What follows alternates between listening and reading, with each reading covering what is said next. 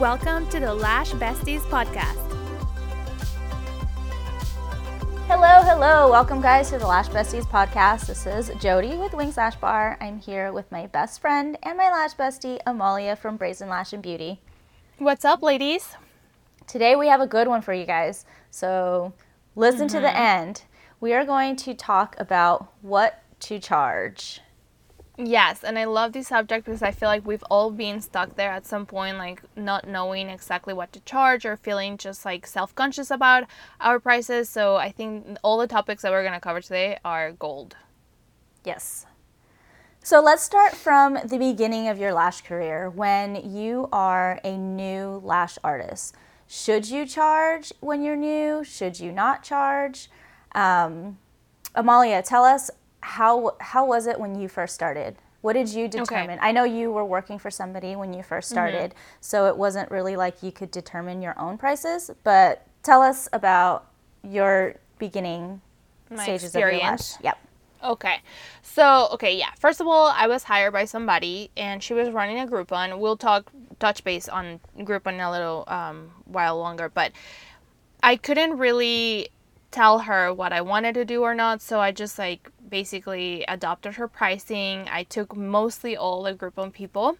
And then when I moved forward and I, you know, separated from her, I started to realize that a lot of the people that were around me were pri- their prices were similar to the girl that I was working for. So then I had kind of like a um, a base price that I could potentially be charging clients, but then I was new, so then I did not feel comfortable like charging that from the get-go, which honestly going back now I remember the girl that hired me, her work was worse than mine. So I don't know how she was like confident to charge those prices, but that's sometimes like I think that is the main problem that a lot of people don't realize how good they are and then they also think that because they're new they shouldn't be charging you know a certain amount of mm-hmm. price Which so is not the case.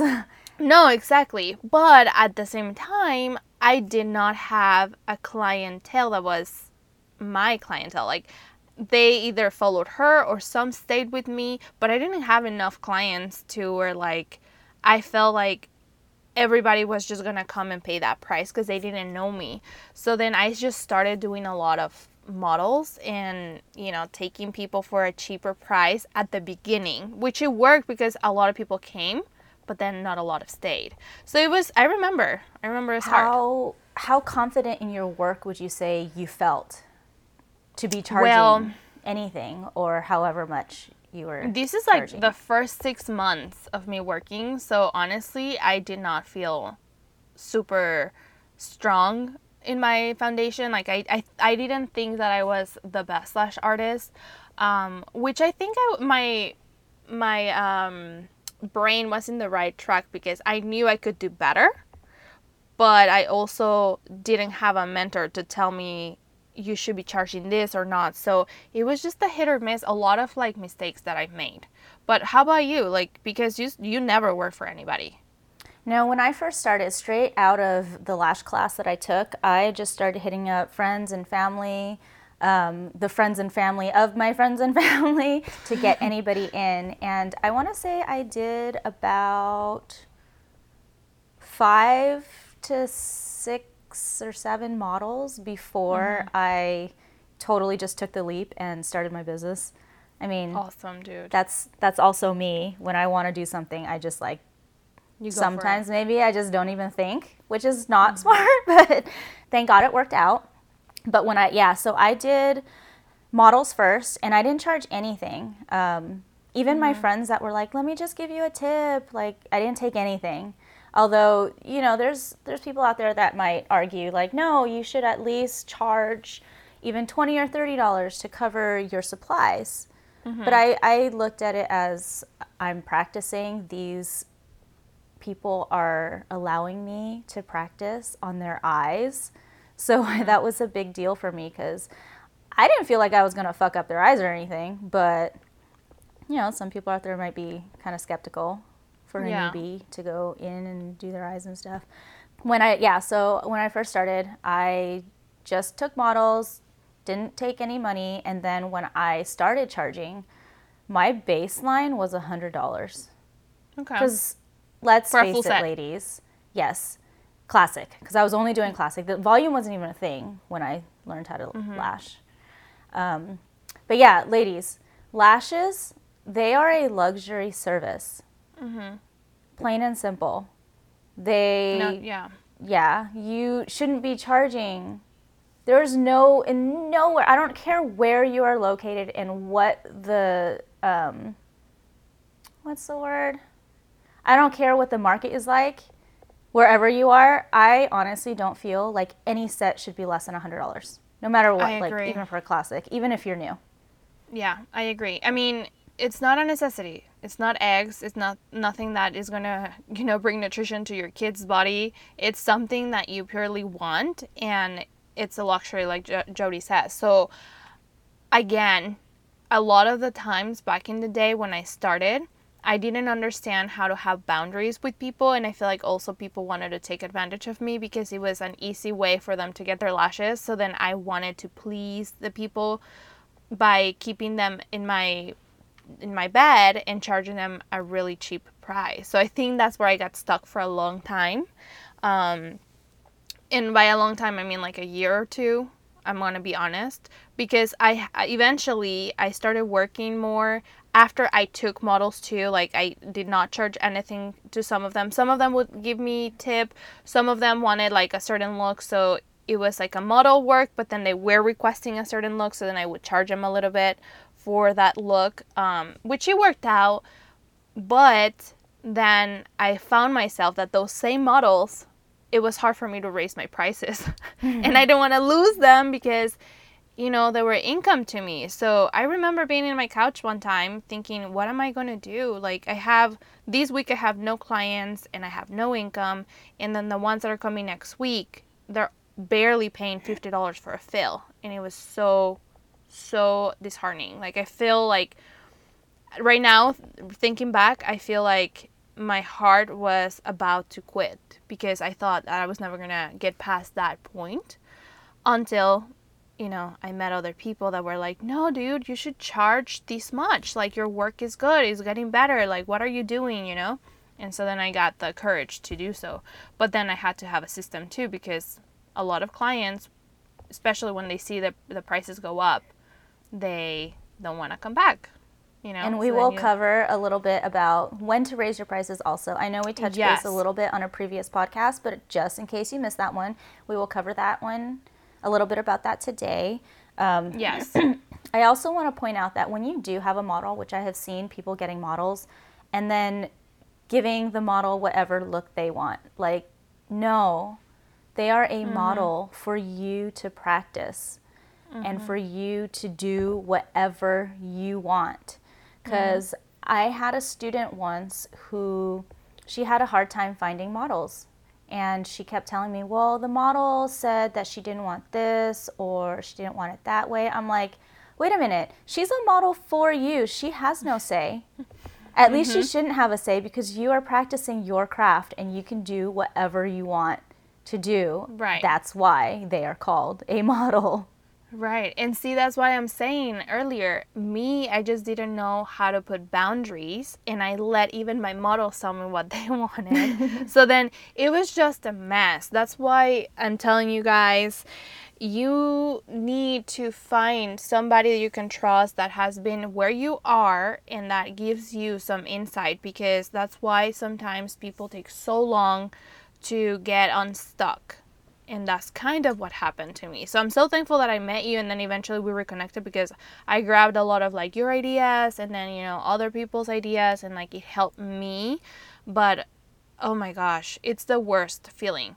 The worst feeling because it's you're hanging by a thread of like having a business or having a very expensive hobby because you're not making any money or barely any money, you know what I mean? So it sucked. It really did. Going back to the whole model thing, when I started charging and I was charging $100 for classic sets, I mean, back then I thought I was I was doing a great job. And looking back at photos of my work, it's not that it was terrible, but the lengths that I was using, the styling that I was using, I was like, oh my gosh. So for you guys out there thinking that, oh, well, I'm new, my work isn't good, I don't want to charge, like, no, again, lashes is a luxury service. And mm-hmm. We are all super critical of ourselves. So what we might not think looks good is good, or other people think it looks good. Mm-hmm. So don't just think off the bat like, oh, I'm new, I can't charge anything. Yeah.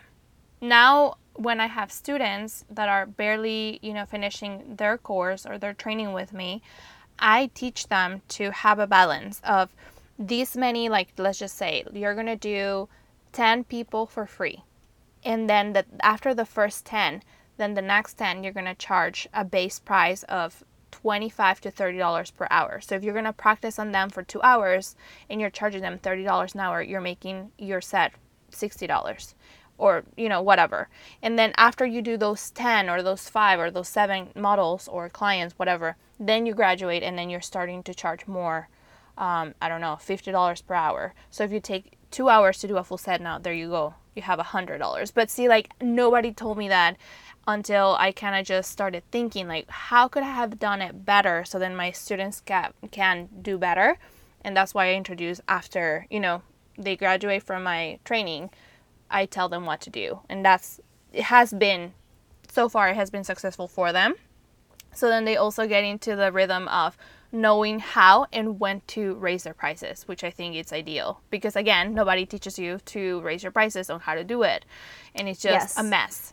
And from raising your pi- prices, from when you're first doing models to cheaper, um, charging lower, and then gradually making going up, you have to set the boundary in the beginning by mm-hmm. telling people this is a model price. Mm-hmm. In X amount of time, or eventually, it's going to be this is just a special price now, and then it's going to be X amount. Just so people aren't like I was told this by one of I forgot what one of our colleagues that for mm-hmm. charging, you don't want to clients are like ah they raise their prices or they tell they say oh well it used to be this price like how come it's this now well mm-hmm. you put it out there right from the beginning that hey this mm-hmm. is a special price because either you're new or you're just starting out or you're just getting models. So that they are aware that hey they got that special price. So when that price goes up then they are aware like oh well that's your normal price now. I absolutely agree. In communication that's why communication is so so huge. It's such an important part of what we do especially at the beginning. Because once you are this great artist who cares if people don't want to pay the price? They don't have to.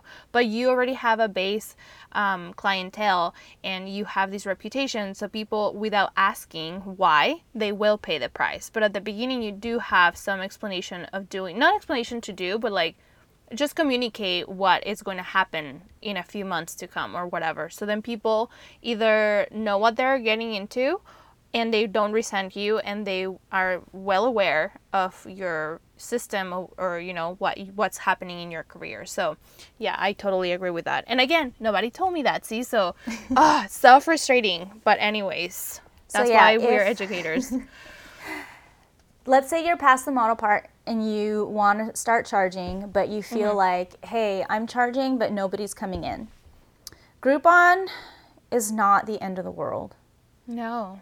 Is it kind of shitty because you don't really make any money?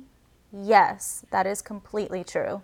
Let me tell you how Groupon works because I did it in the beginning of my career, and I want to say some of my best clients today came from Groupon. Mm-hmm. I might have had 50 Groupon um, sold, and only five of them became really good clients, but it's still totally worth it. So mm-hmm. Groupon works in the sense that they will list your business and your um, services as long as your discount is about 50% off. Mm-hmm. So let's say you charge $200. Your regular price for a full set of whatever is $200. They want to be able to market you saying, Groupon deal, 50% off, $100 for the set. Mm-hmm. And then what you get from that is typically 50%. So your your Groupon is selling for hundred dollars, and then you only get fifty dollars from that. Mm-hmm. But what a lot of consumers don't know is you don't get the money unless that Groupon is redeemed. So before, I've had people that were like, "Oh well, I got to get a refund for my Groupon or whatever," and you're like, "Well, you have to take that up with Groupon because you purchase it with them." And then they get mad. They're like, "Well, well, my money, blah blah blah." It's like, "Well, I didn't get any money because it wasn't redeemed," which again, a lot of consumers don't know. So then they go back to the service provider saying, "Hey, where's my money?" And then they get pissed off that you're directing them to the Groupon. But then it's like, "Well, I didn't get the money because you didn't come in." Um, again, Groupon, a lot of people have a bad taste in their mouth from it because they feel like, oh, I didn't make anything. I think I remember you telling me that you were making like twenty dollars for a full set. Mm-hmm. When It was. yeah, But you know what, you guys? It was great hands-on eh, hands-on experience for me, and I don't regret it. So at least I was getting twenty dollars. So even if they didn't tip me, I was getting twenty dollars. You know, I, let's call it what it is. Like you have to get people in your massage table or chair or whatever yep, to practice. It, it's part of the investment. Either you invest time or you invest money. So pick one. and doing the Groupon, like you don't have to do it forever. You could do it for a mm-hmm. couple months just to get people in, just to get the practice. And once that's over and done with, then you can start charging regular prices. I feel like it was a great thing. Like, yeah, we both didn't make a whole lot of money, but that wasn't our goal in the beginning. Our goal was to get better, and mm-hmm. it helped us get better. Right. And it's a numbers game at the beginning, the beginning too, because um, again, you might get 15 people in through Groupon, right, or 10, and two might stay, and the other eight don't come back. But then two stayed, and they might stay with you for years. So, was it worth the investment? Trust me, it was because that ex- that's the exact same thing that happened to me.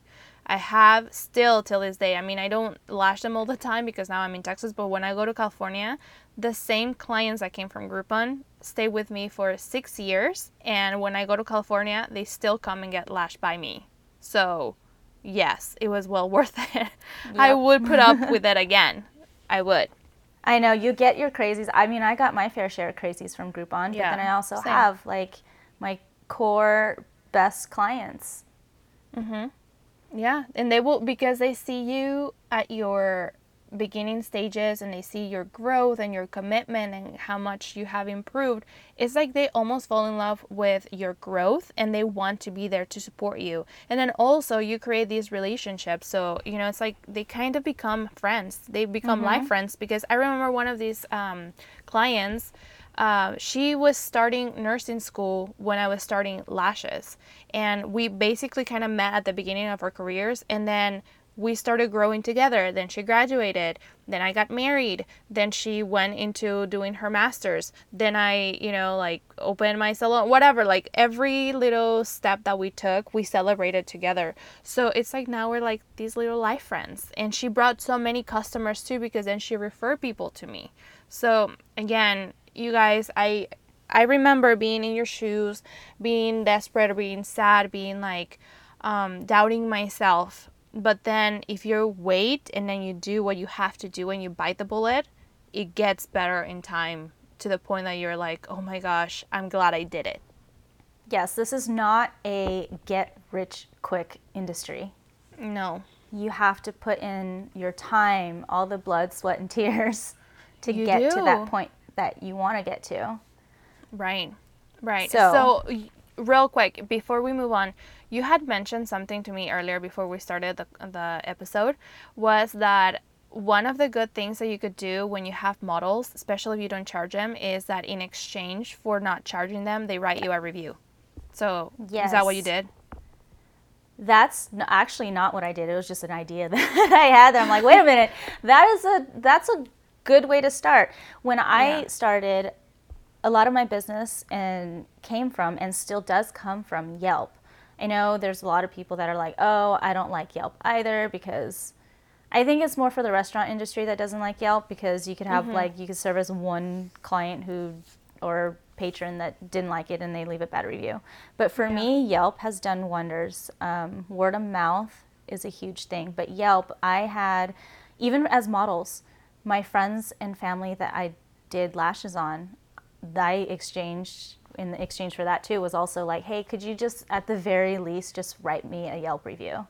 And mm-hmm. honestly, that is how my business grew was yeah. through reviews. And it, it doesn't necessarily have to be Yelp. You know, nowadays there's Facebook, there's Google. Google. Anywhere right. that they can leave you some kind of review is going to be helpful.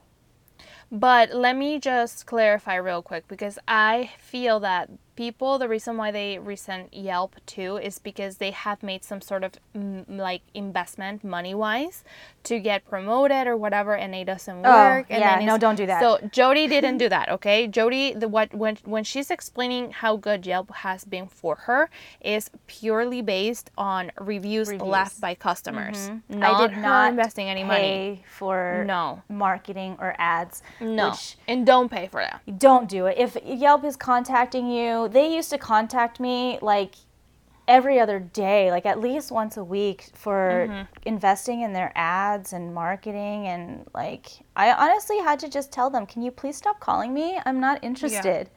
Yeah. yeah. Um, and I we have heard like horror stories from people who mm-hmm. have invested money in Yelp marketing only to not get what they paid for. Yeah. And also they are unable to even cancel the service. Absolutely. And I have heard that many times, and it's wor- horrible.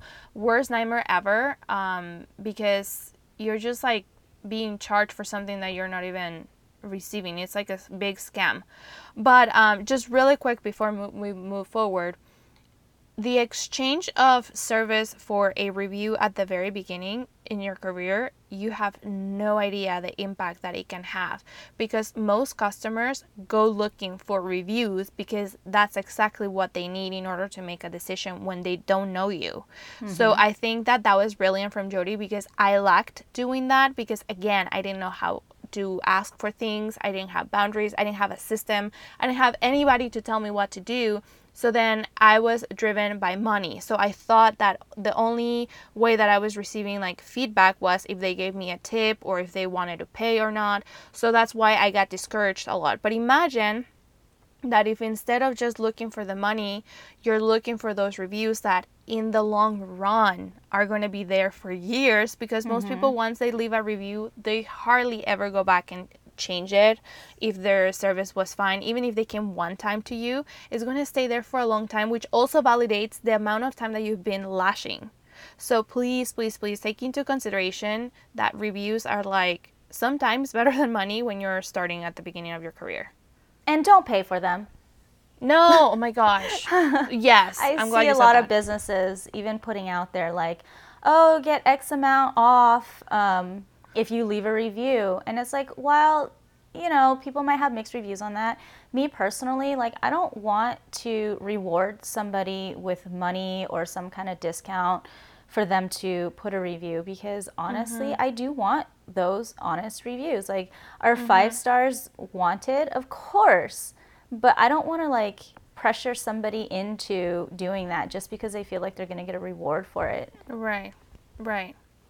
Right. And then, real quick, if you get a really bad review, just deal with it. Look, I mean, unless somebody's just trying to like mess with you on a, on a personal level, a review is that they are reviewing your work. So this is a great opportunity for you to practice customer service mm-hmm. and don't get butthurt and go emotionally like replying to the person. Just be ethical and be like put yourself in their position. Like, did you really do something wrong? Or was the person a little crazy? Just nicely and politely say like, hey, you know, thank you that you took the time to review. I didn't um, review my work. I didn't know you felt this way. How can I make it better? Yep. Is there something I could have done better? If you want to come in, we can discuss, like whatever. You know, so it's these also it is a huge way for other customers, potential customers to see how you behave with oh, unhappy yes. clients. Yes, that's so that's I love reading reviews. I'm sure every and you know, I, I always scroll to the bad ones. I'm sure mm-hmm. I am not the only one on Yelp that like is looking at reviews, and you mm-hmm. want to go to all the bad ones because even if somebody has like let's say four and a half stars, you want to know why they're they don't have five. So Yeah. you're like scrolling to the bad ones, and then sometimes you see the response from the owner, and you're like, oh, No, no wonder. wonder. yeah. Or or you read the the the review, right? And the one star review and you're like, "Oh my gosh, this has nothing to do with the service. This person this person's is like crazy. deranged." Yeah, like don't Yeah. even.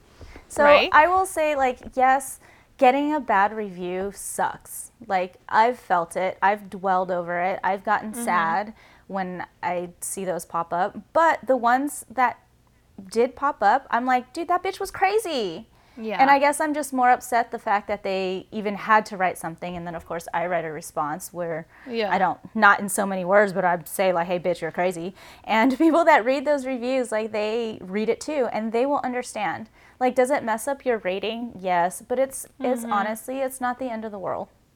No, no. You know what?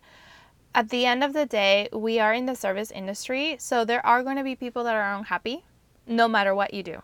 So mm-hmm. you just have to put up with it. There is always a a person that is going to you know mess with you and you're going to want to say things but you know what? You're better than that.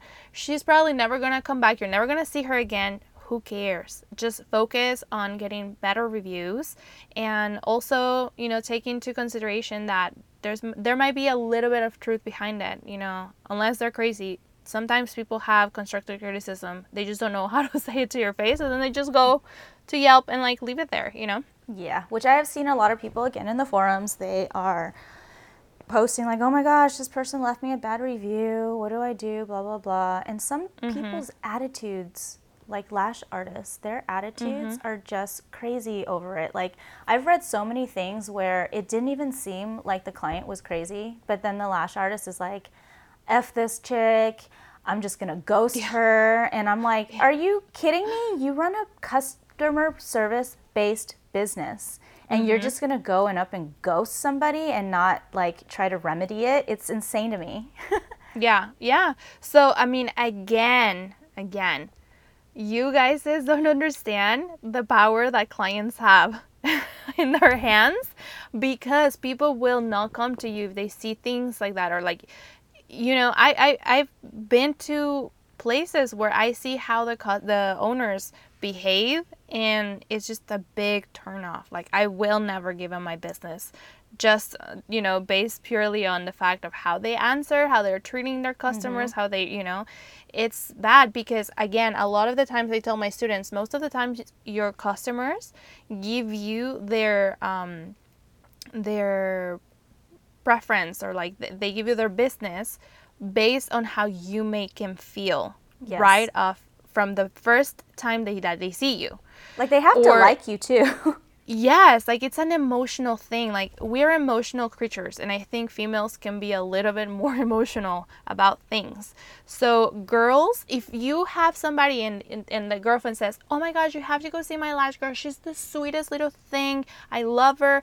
People, most likely, even if the lashes look like they're throwing gang signs, the bestie is gonna be like, Oh my gosh, I'm gonna give her a try just based on that, you know, on, on, on Yep. on that review.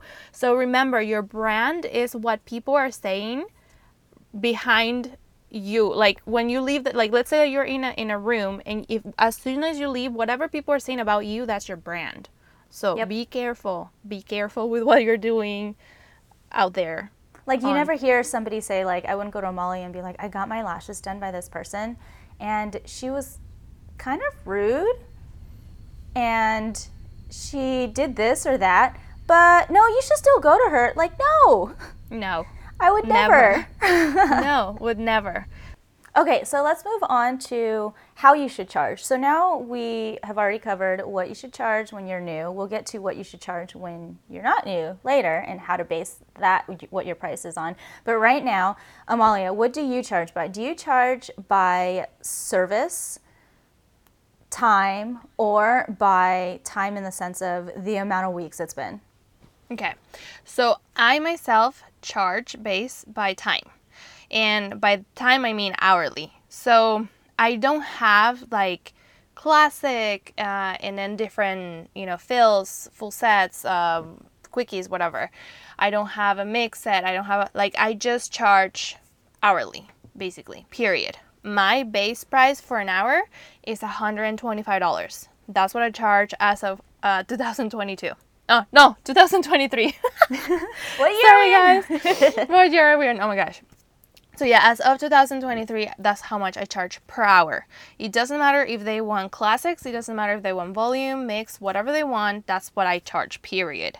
Now, the reason why I came up with that is because I don't consider or I don't think that if I am doing classics for somebody, it's less work than volume. Yeah, like the skill is different, but at the end of the day, my time should be paid equally. That's what I believe.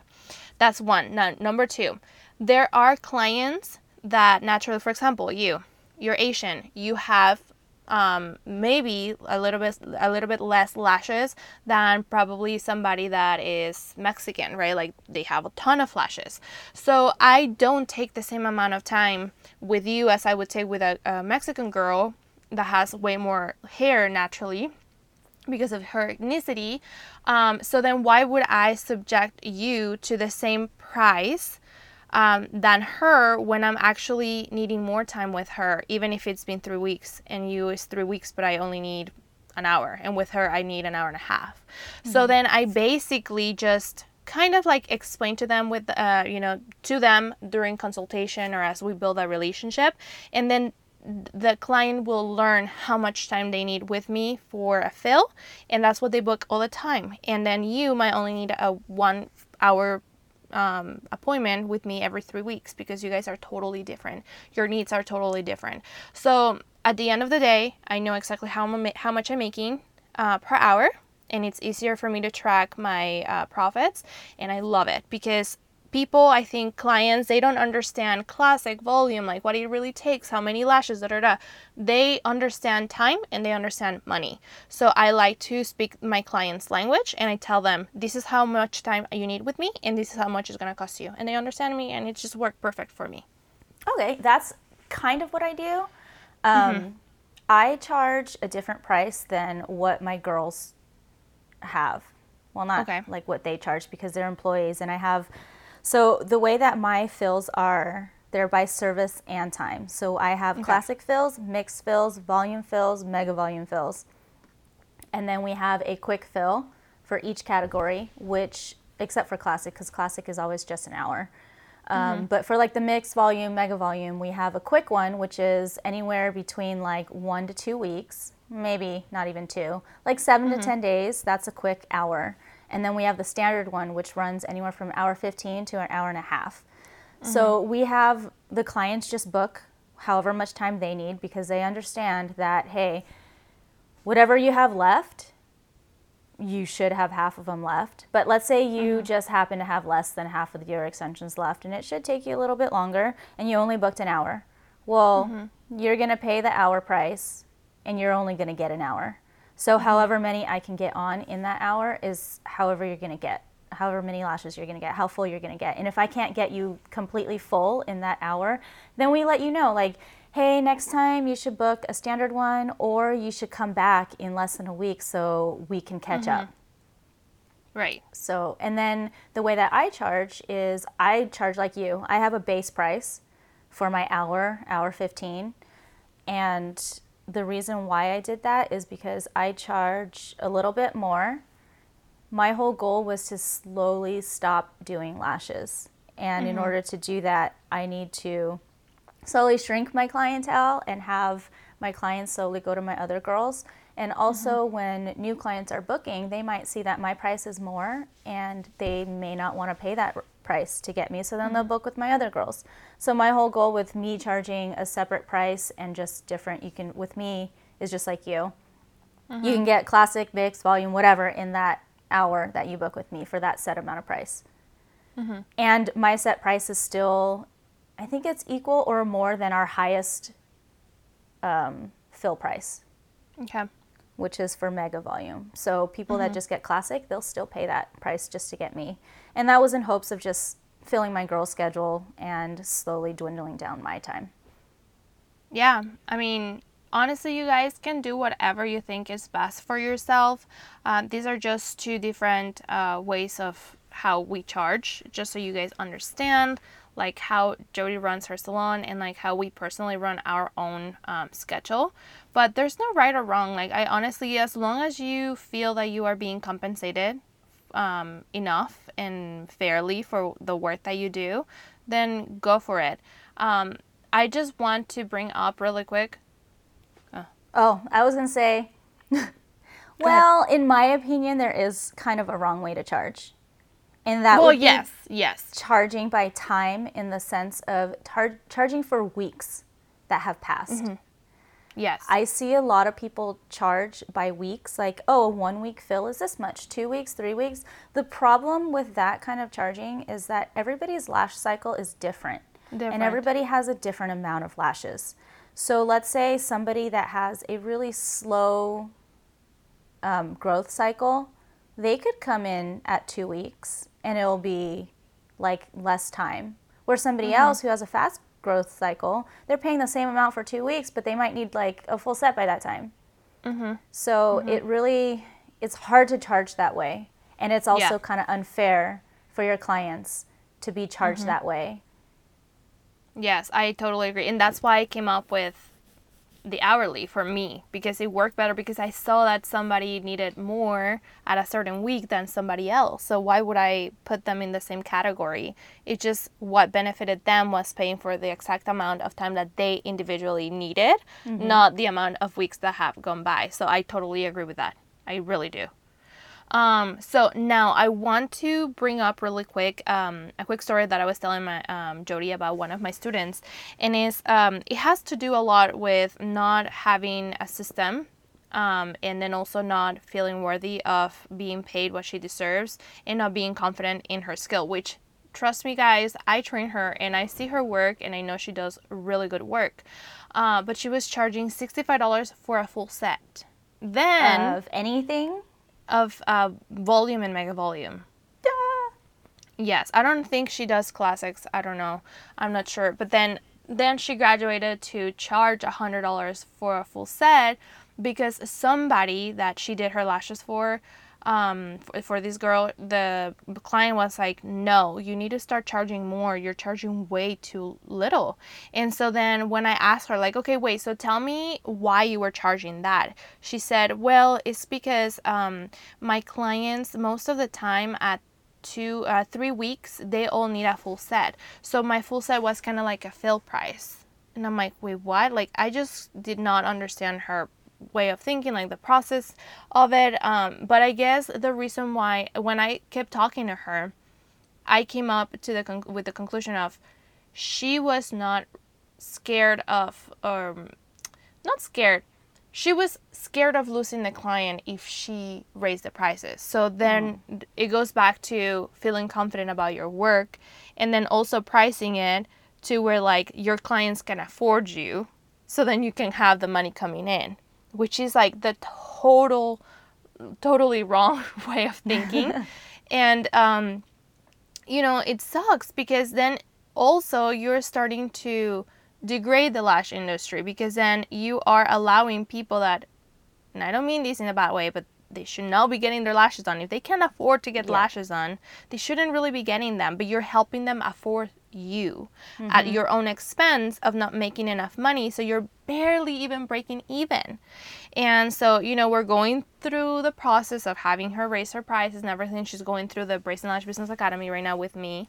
Um, we're on week five, and she's starting to understand what she needs to do because she can continue to go like this if she wants a successful business, right? And so she told me, and this is one of our uh, next topics, she told me, but how can I make my clients stay if I'm raising my prices? Um, and also, how can I attract new clients that are actually willing to pay more money? And I'm like, you just do that.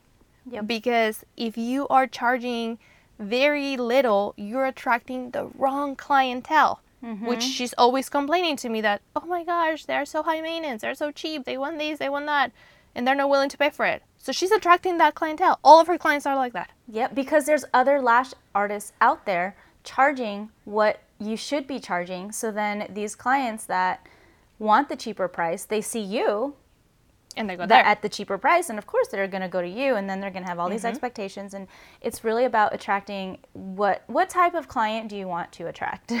Exactly. Exactly. And also, I told her, well, babe, if you're charging $65 for a full set, a client that knows good quality, even if you give good quality, a client that sees your pricing is going to get scared and be like, oh, dude, like, I don't want to go to you. Why are you so cheap?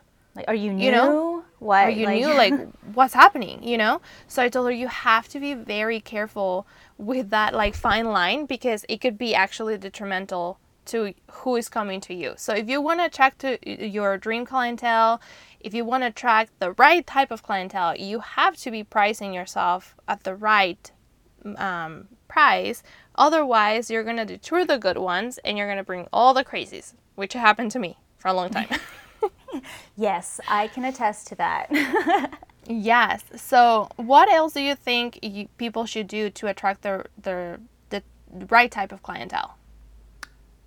I feel like you definitely have to be patient also. Mm-hmm. Like, don't just drop your prices or have the cheap prices because you're trying to get people in. Like, that's also why you have models. Mm-hmm. um, mm-hmm. But for us, I want to say for m- my salon here in Brea, I think I want I we're on the little higher end for fill prices because there are a lot of lash places popping up and they do charge a little less, which is fine. I'm not concerned with competition mm-hmm. because I know that we provide quality work and we care about your lashes and your lash health. We're not just going to slap anything on your eyes. Mm-hmm. And I can honestly say I haven't had very many, if any, like crazies or difficult clients because right from the beginning I tried to not necessarily like weed them out, but mm-hmm. because of the price point, there are people that are like, oh, well, you charge too much. I've had people inquire about lashes and I tell them the price and they make a snarky comment of like, oh, well, that's expensive or some, and it's like, okay, well, then don't come to me. Right. That's that is that simple. right. So, And so we are, yeah, we are attracting the clientele that we want, the ones that can pay for the Mm-hmm. service and appreciate the work that we do. because and you're filtering them just by your price. That's Yep. so mm-hmm. crazy, right? So be like Joey says, be patient and trust the process because it takes time, but the right clients will find you at that point. And they're out price there. point. They, They are. are out there. Which brings me to our topic, the economy. Because a lot of people are afraid of the economy. Like, I mean, 2023, it has like a big label on top of it that says inflation Recession. And recession, right? Yep. So, I mean, it's so different from 2020 because a lot of the times I feel like when we dive into that topic, 2020 was scary because it was a pandemic and also because um, we couldn't go out. So, people were scared of getting sick, not uh, scared of spending because people had money in 2020 because we were given given um, you know money to help um, ourselves because of the situation. And they weren't No. spending the money on going out. So they had more Uh-huh. money. They had more money, And but working now from it's the home, opposite. not spending on gas. Like the spending was just not there. So yes, Exactly. I do feel in 2020 we had, like business was great. Yeah. Despite the pandemic. Yes, and then 2021 it was like even spiked up even higher because everybody was like, "Yeah, we can come out and we can do normal things," and people were excited of spending. But And now f- 2023, Yeah. The Sorry, first half of 2022 was kind of like 21 also. Mm-hmm. And then it was Yes. like near the end of 22 that it was like now coming into 23. Yeah, like with the inflation, everything started getting more expensive, and then now recession words come to mind, right?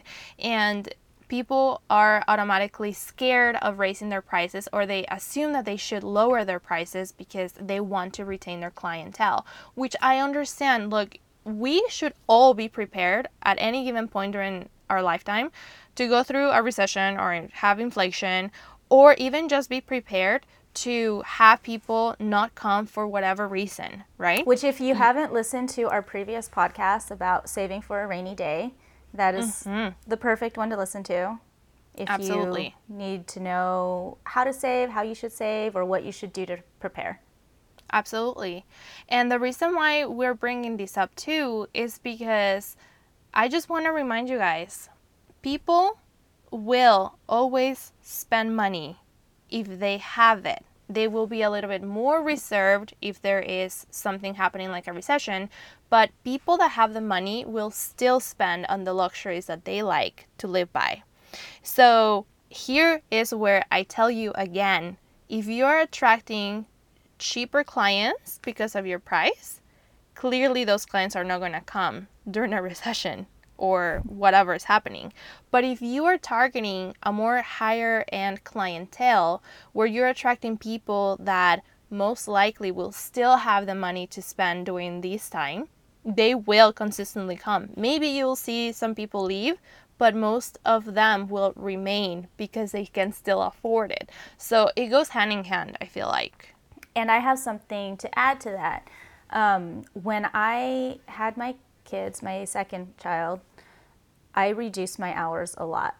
And then I had to start picking up the kids from school, dropping them off. So I was really only working like four to five hours a day. And even now, mm-hmm. I don't even work past three o'clock because I have to pick up my kids, which the clientele that I have, they can still come during those times. Because I had a lot of people mm-hmm. say, well, you don't work past five o'clock or you don't work on the weekends.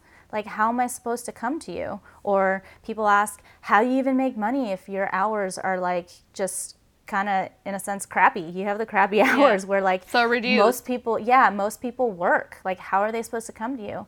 Well, they will find a way. If they really, really want to come to you, they will find a way. I've had mm-hmm. clients tell their work, like, oh, well, I have a doctor's appointment. I mean, mm-hmm. technically, we're like eye doctors, right? I have people come during their lunch break, or some will just take the hours off. And I, I understand not everybody is able to do that, but the point I'm trying to make is the clientele that I have gained is the type of client that has the flexibility in their job.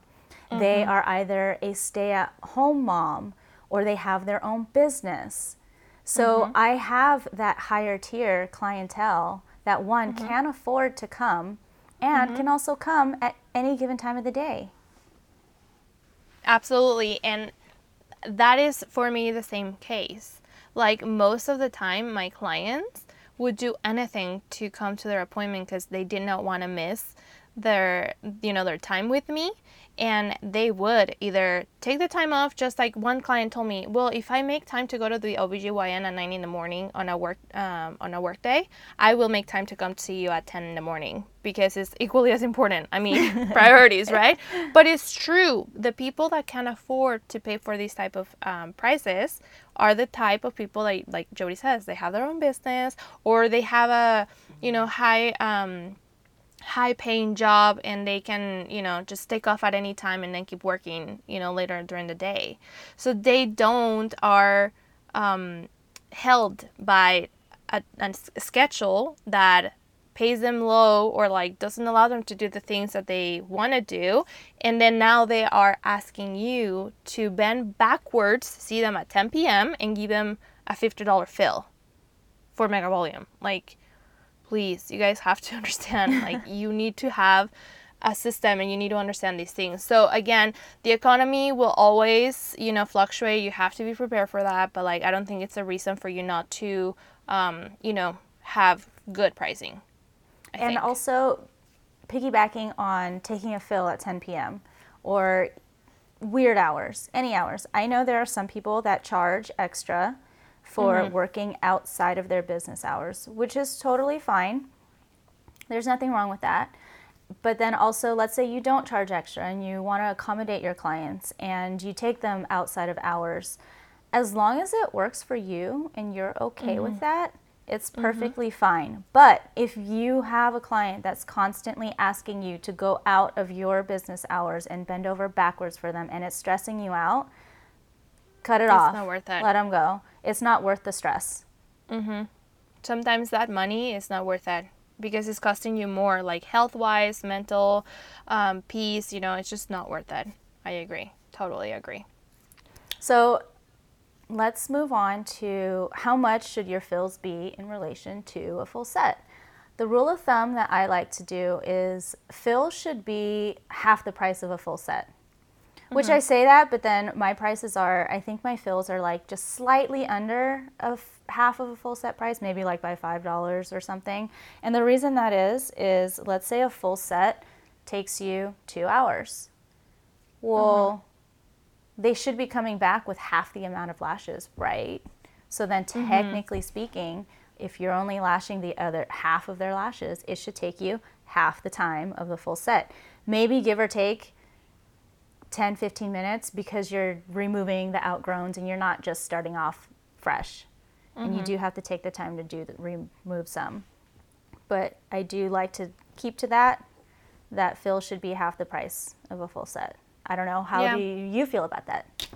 I agree. I mean, th- there is something that I always say out loud is not because you're fast it means that you're bad. So I always start with that quote because I am really fast. Jody can attest that I'm pretty speedy at my craft and I don't necessarily would like to be called like you know, oh, you prefer quality over quantity because that's not it. I just I learned to be fast at my craft. So for me, I agree with what Jody said about the, you know, half, um, you know, the full, the fill should be at least half the price of a full set because, yeah, in my case, I can fill your lashes even if it's like 75% um, shed, you know, like there's no la- ex- extensions because, you know, half 75% of them are gone. I could still fill you within an hour. I can.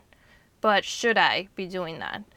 because then people take advantage, right? Yep, they're like, oh, she could like do a full set in an hour, so let me just book a fill when I have like none left. Right. But so long the client understands that whatever I get to do with it, within that hour is what I'm going to do, that's the deal, right? Mm-hmm. Including if they're coming in with like their lashes and they're not super clean and I have to wash them. I will do it and I'm not going to charge more, but it's eating time away from me lashing them. So, Yep. Which so also long they brings understand. us to when clients are running late. I used to have a policy where if you're like 15 minutes or more late, I'm just going to cancel your mm-hmm. appointment. But then I've come to realize that a lot of people, well, they get mad. Like, yeah, it's their fault they're late, but at the same time, it's like they still want their appointment, they still want their lashes. So their I've time. come to like, whatever, like, yeah, you could be late, that's fine, but that's just going to cut into your time mm-hmm. that I have for lashing you. So you just won't be as full. And, you know, clients mm-hmm. understand that because they're happy with like anything. Yeah. Because they you don't know if they were late because their kid like was sick and they threw up and she had to clean him up and then run mm-hmm. out the door. And now she's like dang it like I don't have time to come like during the week because I'm you know have other commitments. And so the fact that you took them 15 minutes late it doesn't matter. You're still f- lashing them for 45 minutes. And and I teach this to my students too.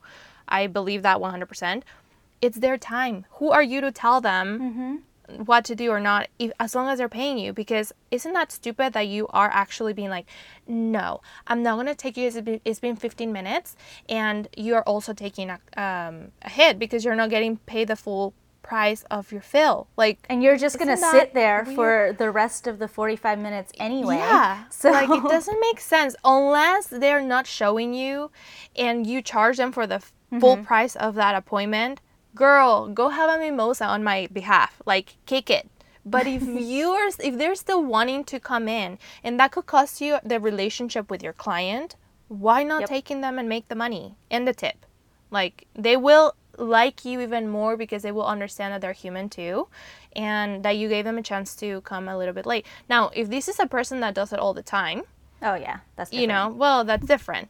But even then, if they do that all the time, but they understand the terms of like, I last you as long as I can, and you had a 15 minute break anyways in between clients, so just take it. You know, I mean, that's Yeah. just me. Which yeah, because then it makes sense in the sense that like, let's say they came 20 minutes late and their appointment's for an hour. You are still getting paid for that hour, and you're doing less work. So Thank you. just- That's like the best way to put it. Yeah, so true. Um, really quick before we move on to our next uh, topic, um, I really wanted to say real quick. I heard somebody from another podcast say it's really unfair when people say like to price yourself at a certain high price when I don't know you live in North Dakota and you're living in California. So obviously California is going to be more expensive than North Dakota. So please don't mm-hmm. make it a standard that across the United States should be the same like $125 an hour because it's not. And I understand that and it's true. Like I in California, I got to charge $125 an hour for a fill for an hour because the demand is there. I have the prestige of like people know my work, they want my work, and they don't care because they know that their lashes are going to last them, whatever the, the reason may be. And the economy in California is different, right? Like, whatever, let's call it what it is. Now, I don't live in North Dakota. I don't, I've never been in North Dakota, so I don't know you know what prices are over there so maybe over there they are comfortable charging $90 for a fill but they feel the pressure of charging 125 please don't misinterpret what we're saying like the point of these podcasts is for you to understand the like what works for you so long you're not below par and you're not underpaid because yep. that's a huge thing and jody and i have always just been big advocates for people to get paid good money because you're also in business to make money right? So if you don't a hard have, skill. It is right. So if you don't have that understanding of okay, like being realistic, well, I live in Virginia or I live in Texas, whatever you are, right? You you want to make sure that you are pricing accordingly without feeling that you're too much and now you're like pushing it and nobody's really coming or you're pricing it too low and then you are targeting the wrong clientele. That's basically Which also it. brings us to calculating what you should charge, but also Absolutely. piggybacking on being in the boonies and charging a lot. Honestly, mm-hmm. I have seen because people post on the forums like, "Oh, what do you charge? Where are you located?" And I see a lot mm-hmm. of those. And there are some people that are located in fucking Egypt, and mm-hmm. they still are able to charge a premium. Yeah. So yeah. it doesn't necessarily mean anything when you are in, let's say, a small town and you don't feel like you can charge a lot, like it's it's possible. Mm-hmm. Mm-hmm. So then calculating what you should charge. A lot of people I feel like they base their prices off of one, they do their research in their area. What are people charging? Yes, mm-hmm. that has a factor into what you could charge, like if you want to be competitive. But when it comes down to it, you want to charge something that makes sense for you. You mm-hmm. have to calculate what your break even is per client. And mm-hmm. that means calculating your overhead, like what's your rent costing you, your utilities, your supplies, and Taxes. do the math. Yep. Do the math to figure out how much it costs you per client, mm-hmm. per hour, or mm-hmm. just per client, and then figure out um, what are you making per hour? Because let's just say you charge $65 for a full set. The full mm-hmm. set is going to take you, let's say, two hours, sometimes maybe even three hours if you're doing a full volume set. Mm-hmm. You minus the cost of your supplies and then divide that by the two or three hours. And then you're left with like making $15 an hour, mm-hmm. which, I mean, if you wanted to make $15 an hour doing less work, there are jobs out there that you could do that. This is right. Right. It just it has to make sense for you too. Absolutely. Because a lot of people again when I say, "Oh, $125 per hour," people are like, "Whoa." But girls, it's not really because I have to deduct like at least 20% of that to put into taxes. Mm-hmm. I need to take at least, let's say for fill, uh, $10 away for product, you know, and then my rent. And so it's not $125. I just I I charge that to make sure that at least I'm profiting at least $80 for myself. You know, at least at minimum. So th- that's exactly right what Jody's saying. So you want to make sure you put into perspective the amount of money that you want to make per hour and then add whatever mm-hmm. else it's going to cost you to, you know, make that money and you're, you're not making the hourly price and then you have to deduct everything else from it like Yep. you, you have to kind of work it backwards if that makes sense Yep. And we will post a link below. I do have a break even worksheet where you just need to plug in your numbers and then you can figure out what it costs you per client. So then you can mm-hmm. start there and then build on all your other whatever you want to make per hour and then determine what mm-hmm. your price is going to be for your sets or fills. Yeah, I mean, who else gives you all of these for free? You guys. I'm telling you, we're we're unicorns in this industry. Come on. um, okay, the last topic we're gonna talk to you about is to raise your prices. And although we have touched base on this uh, topic in previous episodes, we're just gonna go through it really quick. Um, so I'm a firm believer of having specific months of the year where you are going to introduce your new pricing. Because you don't want to find yourself in a position where everybody is spent because it's after the holidays and then you come as a second you know you go to the back burner because you're not in their top priority. You kind of have to work with the psychology of people. Like so people are ready to spend during november and december because the holidays are there. So that's a great time to raise your prices and kind of just sneakily put them in there. So people are already kind of like expecting things to go up or like are already like putting their wallet out to buy stuff. So then that's a great time to do it. Um, the worst times to do it, I think, is January because again, everybody's spent after the holidays and like around September, August and September because people are focused on their kids. It's back to school and you know, they are spent because they had to buy new clothing, you know, uh, school supplies. So Which don't raise your prices there. I was guilty of that until Mm-hmm. Amalia did told me about what the logic behind doing it right before the holidays. I would always do it January, which I know a lot of people do because they think, okay, new year, new prices, we're Mm-hmm. starting like quote unquote starting over for the year. So that's when I would do it before. But then it makes Mm-hmm. sense because January is one of the slowest months in the beauty industry because everybody has just spent all their money on the holidays. And again, yes, August and September, those are also the slow months mm-hmm. because of going back to school, getting back on track from the summer, and people's mm-hmm. schedules changing. So, before the holidays is a great time. Another great time to raise your prices is before the summer months or in the spring because you mm-hmm. know a lot of people are want to get their lashes done for the summer months, spring and Yeah, summer months. Vacation. Yeah. Yep.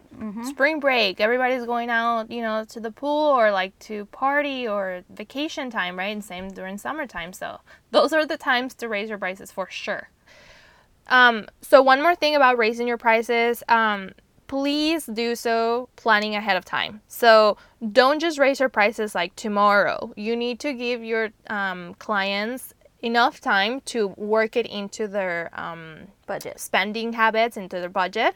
Uh, now, really quick, please stop posting your new pricing on social media. Nobody cares. Nobody needs to see it. Unless you're posting it there for new clients to see, don't announce it. New clients don't know what you were charging before. So, in their mind, that's what the price is and has always been. Now, when you are raising your prices, you want to contact your clients, the ones that you're seeing every day, um, separately. You want to email them or send them a text message where you more privately communicated with them.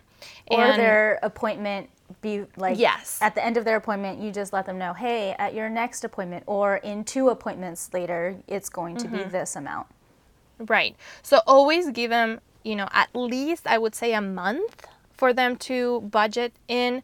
Um, you don't want to piss people off, and that's why a lot of people are afraid of it. There's nothing to be afraid of it. Uh, one thing, Jody will tell you guys um, her um, opinion to which is pretty much the same. I always like to extra communicate with people like, hey, this is what's happening. I took a new class, or I want to invest in better, sup-, whatever you want to tell them, just to make them a part of the growth. And so then they will understand that there's a reasoning behind it. Uh, now, really quick before I move on, going back to social media, if you post it on a reel or like you post it on your stories, most likely your actual clients right now that you have right now, they might miss it so they don't know. So that's why you always want to back it up by email and like text message or in person. Now, Jody likes always to say, you don't have to tell people that you're Yeah. why you're raising your prices. Like, is it good to let like your clients know? Yeah, but I also believe that well, things go up every year, and nobody tells you. You go to mm-hmm. Starbucks, you get your coffee, and you're look, you're like, oh shit, it's thirty it's thirty cents more now. They did Yeah. not announce it to the public Right. that they were raising their prices. Nobody, no large business announces their prices. Yeah, So that's true. you don't have to either, but I would say it is a courtesy to your mm-hmm. clients that you do do that. I mean, Yeah. for me, it's like if I'm raising it like a few bucks, that's not super huge. But if I were like ten dollars, which that is kind of a big raise, I wouldn't. I mm-hmm. personally wouldn't raise it by that much in one Right. one time. But yeah, it is nice to let people know. I have let people know in the past, and I haven't let people know in the past. Sometimes it just well, when you book on my booking site, you see the price. So for me, it's Yeah. like you see it there. Right. So let me ask you last thing. Um, how much is it okay to raise your prices? Like for them for it to be worth it, but also not too much. For fills, I personally wouldn't raise any more than $5 at a time. For full sets, I would say anywhere between 10 to 20. Okay.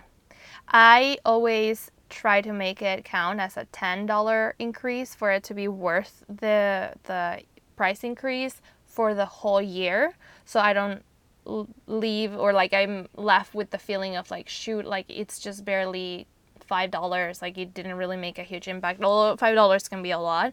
Um but then i don't tend to raise my prices every year. I like wait like a year and a half sometimes depending how things are going so then that's why i like make it a little more uh, and then for full sets i increase it up to $30 at, at a time um, but then i have i feel like i have um, not that I have capped myself, but I feel I'm, I'm comfortable where I'm at. So like a full set runs you to 70 and I'm, I'm okay with that.